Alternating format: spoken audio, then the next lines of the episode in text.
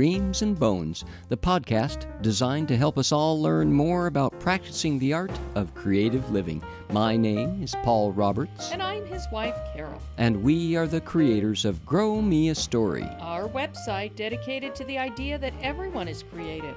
And inch by inch, row by row, we want to help you grow the creative dreams and bones in your life through conversation with other creatives. As your creativity cultivators, Carol and I are excited to bring you another guest here in 2022 to talk with us about the deep joy and meaning that comes from practicing the art of creative living. Today is part three of our four part interview with Simon Miller. We've spent some time talking about his role as the technology coordinator with the Kellogg School District. But Simon is also an accomplished musician versatile enough to perform several instruments. And we'll hear all about it in episode three of the Dreams and Bones podcast interview with our good friend Simon Miller.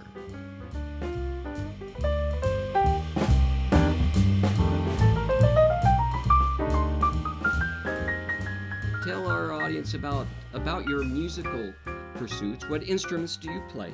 So I, of course, I started on the trumpet, and thank you to Wayne Benson and Rick Dickinson, uh, who, in my, um, it's biased, but it, I don't think one would argue that Rick and ben, uh, Wayne were some of the best of the best. Mm-hmm. Um, I know you guys had Joy on earlier too, and they were all from that same cadre of Kellogg School District educators, and they were just some of they were just the best. And and you still play trumpet? Some? I I can play the trumpet, but the trumpet is something that um, not that the other instruments aren't demanding, but the trumpet physically requires conditioning of your embouchure, and mm-hmm. I have mm-hmm. no problem with the air. Um, what I have problem with is playing for more than ten minutes. You know, the tone is good, the recall of the notes, no problem. Maybe just a little brushing up, but any more than ten or so minutes, the embouchure starts to just feel like you know it just takes a lot of conditioning. And i've i've tried i think the last two all class reunions ago i was in the all class band and i thought nope i'm going to practice. I'm going to make sure i practice every day for 20 minutes to a half hour. And that's that's the most in shape i've uh, regained since high school. And th- and so so playing the trumpet i still play it um can't play it as long but Gladys learning the trumpet. So i'm hoping as she gets more along in her learning that I can sort of play with her. That'll get me playing a little bit more often. That'll get my embouchure in shape. And I'm also uh, really interested in, we're working on some details to get her some lessons with Mr. Dickinson. And, um, you know, that would be a good opportunity for me to, to kind of reconnect there. When I was in high school, I was in band all through all night and we were, you know, we were the first freshman class to go up there. So I went from mm-hmm. thinking I was just going to be Mr. Hotshot at the junior high to, you know, you're going to be a freshman. And, but I had some really, really kind and uh, inspirational guys that were seniors when I was a freshman. And so I got to learn the ropes in jazz band and I got to be in jazz band. Thank, thank, thankfully, Mr. Dickinson let me do that. So my afternoon at the high school was lunch, um, band and jazz band, and then whatever other class I had mm-hmm. that seventh hour, mm. depending on what my requirement was. So really, I was I I, I looked forward to the afternoons because yeah. I just got to play my trumpet. And I just remember one time, um, I had a couple buddies that were drummers, and I remember a couple times either seeing the drummers get in trouble or you know like playing a song and going, no, it's not it's not that it's the syncopation is there and and i remember one time just going over to the drums and just figuring it all figuring it out and you know learning how to play a basic drum beat and and again that was where somebody said how do you how do you do that how did mm. you just do that and i said i don't really know and then then, you know then the memory goes you know my mom whatever you try you're probably going to be good at and i'm like but it's self-fulfilled because i'm like yeah i'm going to be good at this you know or i'm going to i'm going to pick this up and then you know in the last 10 to 15 years i haven't kept up with you paul but when we were just kind of fiddling around with guitars and yeah. what does this chord mean if we do yes. it this way how do you yeah. capo um, so I I still can, of course, don't have the calluses built up, but I can play some some chords on the guitar. And I did take uh, one summer of piano lessons from Margaret Eggert. Really? Yes, and she was a stickler. she knew if I practiced or not. I tried to just kind of fudge my way through a couple of things, and she's like, "You didn't practice, did you?" No, not as much as I should have. And she was my neighbor, so I could just walk down and take piano. So I wish I would have taken more piano when I was younger. I think understanding the full, you know, before it was a long time before I, what is that? The bass notes, oh, they're just down below. I, I saw them as a whole nother universe, you know, Yeah. as a trumpet player in the treble clef.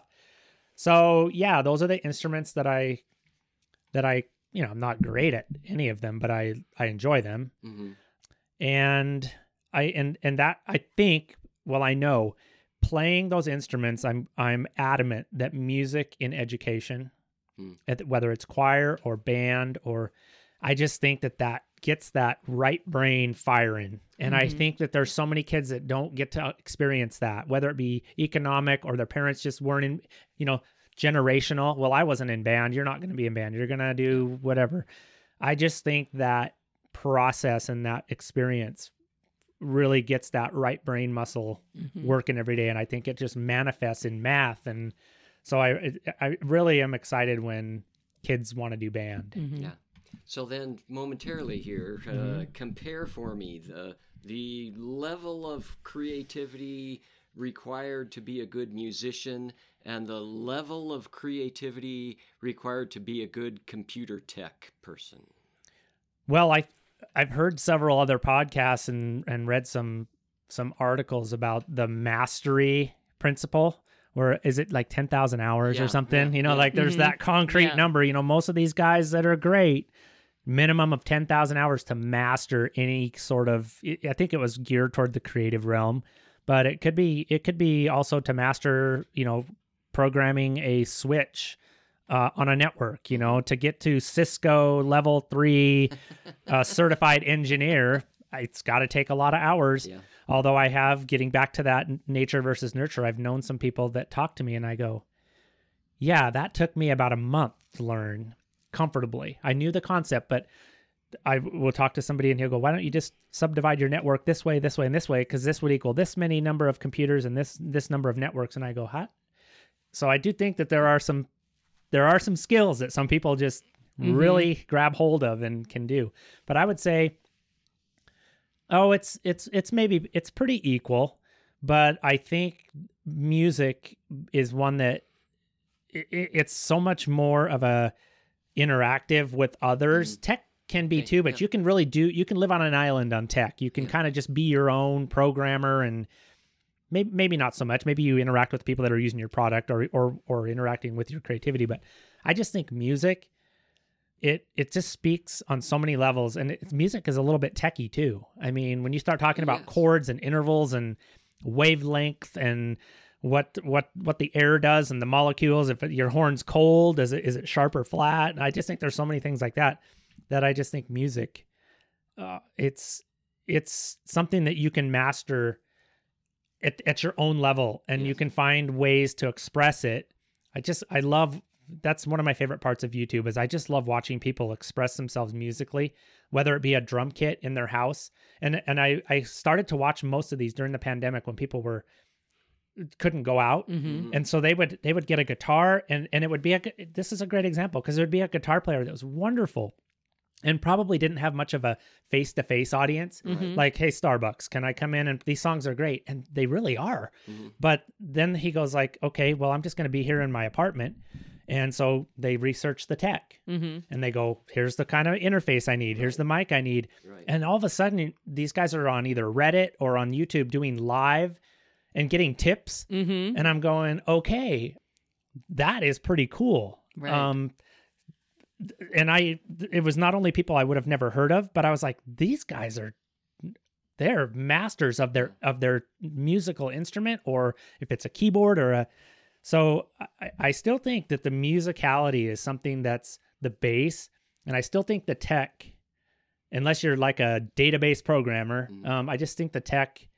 kind of lets you both improve and share which Mhm. kind of starts to build on itself when you again when when those people started to share and started getting not only monetary but getting people in the comments going you are amazing Right. like thank you for sharing this and this might be people that go gosh you know i'm just uh i'm just a, a stock shelves at walmart but Right. you know but i'm really musical Mhm. and all of a sudden they start getting that affirmation you know and that can change the whole outlook of their not just their day but their life you know Mhm. so i think Mhm. i still think the musicality is Yeah. a really acquired you know it's, it's an Mhm. acquired appreciation and skill. Right. Right. Well, we call ourselves creativity cultivators. And Grow Me a Story exists to help people grow their creative gifts.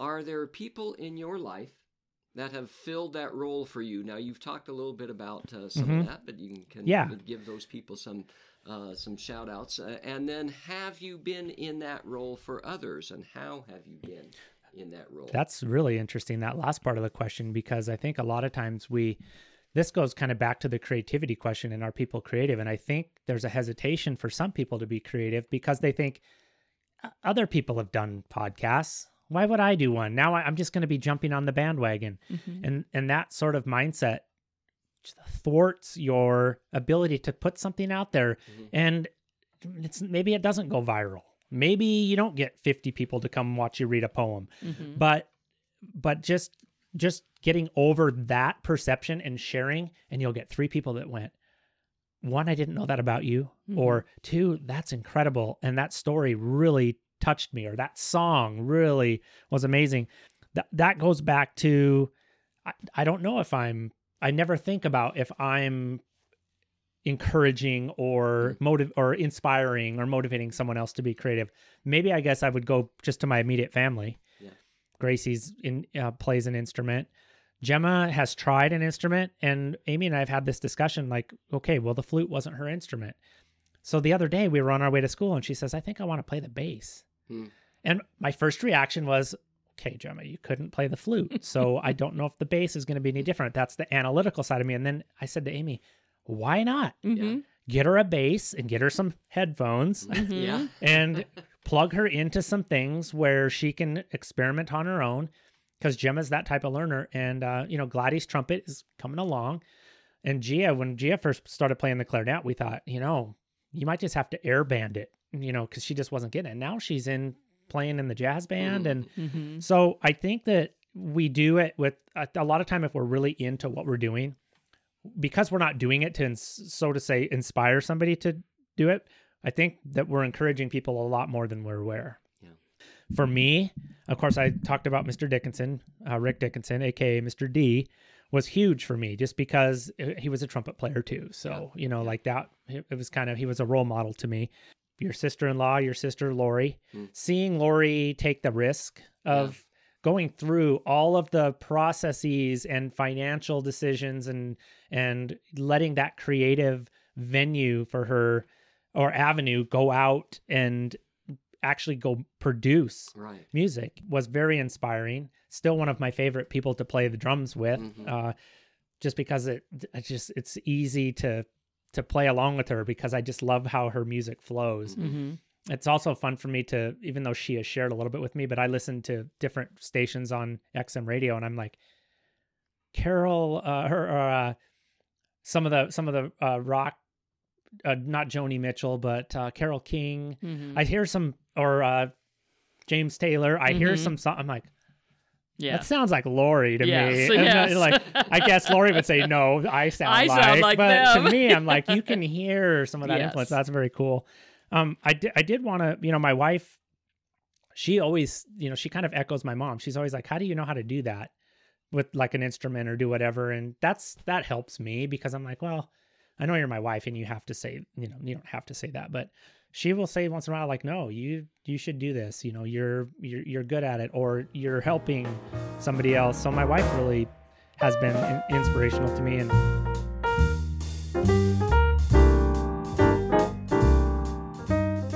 There you have it, part three of our four part interview with Simon Miller. Carol, anything to add? Well, I enjoyed learning about all the different instruments that Simon has learned how to play. Started out on the trumpet.